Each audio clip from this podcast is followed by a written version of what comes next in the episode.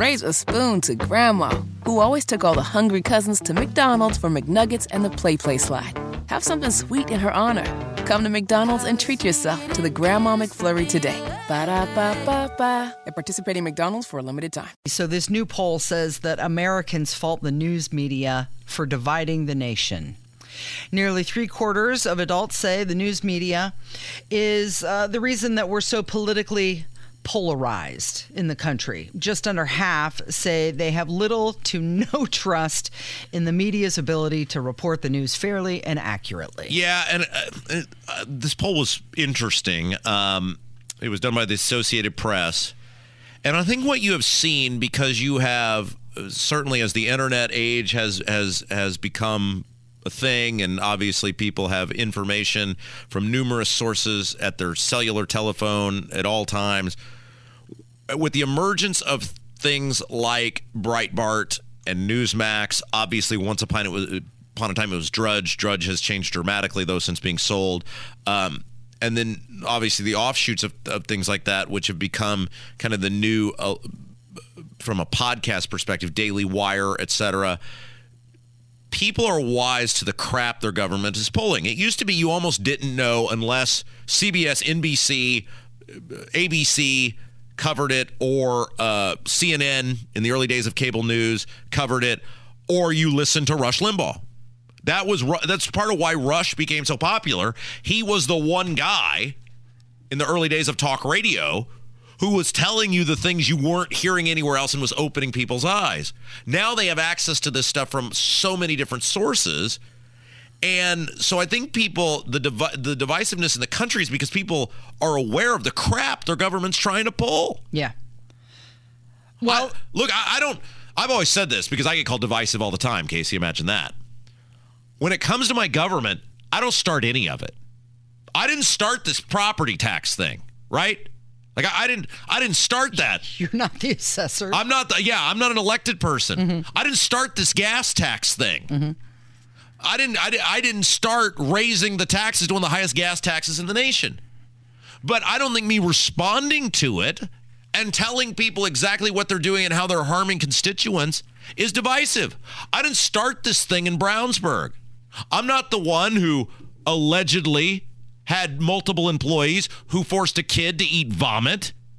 I'm not the one who didn't do anything about it for two months. I'm not divisive for being the person who broke the story and then commenting about what's been happening ever since.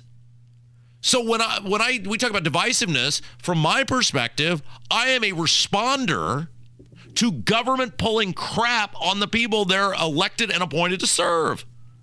I'm in some people's world that makes me divisive, but I don't think so. So this poll says that social media playing a big role in this. About two thirds of people say that when they see a news story on social media, they expect it to be inaccurate. But even though they're expecting it to be inaccurate, they rely on social media regularly for their news. And the article goes on to say that nine in 10 adults are using headlines only to get their information. Yeah, and that is the biggest mistake. Yeah, you're absolutely right. And and one of the biggest problems is and this is foreign to us because we are kind of what they call long form media, right? Like mm-hmm. we do, you know, five, ten minute segments. We flush through things. We go into intricate detail on things and our audiences are very smart, very intelligent people. They're learned people. Uh, they're the best audience in the world. But a lot of people do not put the time or effort in to read the article and simply read a headline and go, "Oh, well, it must be true." Yeah. that is such a mistake. So many headlines are so misleading, and that's intentional. And people who are writing articles for the internet, myself included, there are apps to help you score higher headlines right to get more clicks. Right. I use it. I want a high score. The article that we're going to get to later about grass clippings, yes, it got a 70. That was good enough to publish. Oh. It has to score 70 or higher. That's the digital age now. Yeah, I uh, I freely admit I am now an old person. I have never really done the technology. I've done enough of the technology to figure out how to get by. Uh, so for my generation, that was Mm-hmm. the social media, the Twitter, the Facebook, uh, emails. Uh, I can do things with the, you know things like WordPress or things of that nature.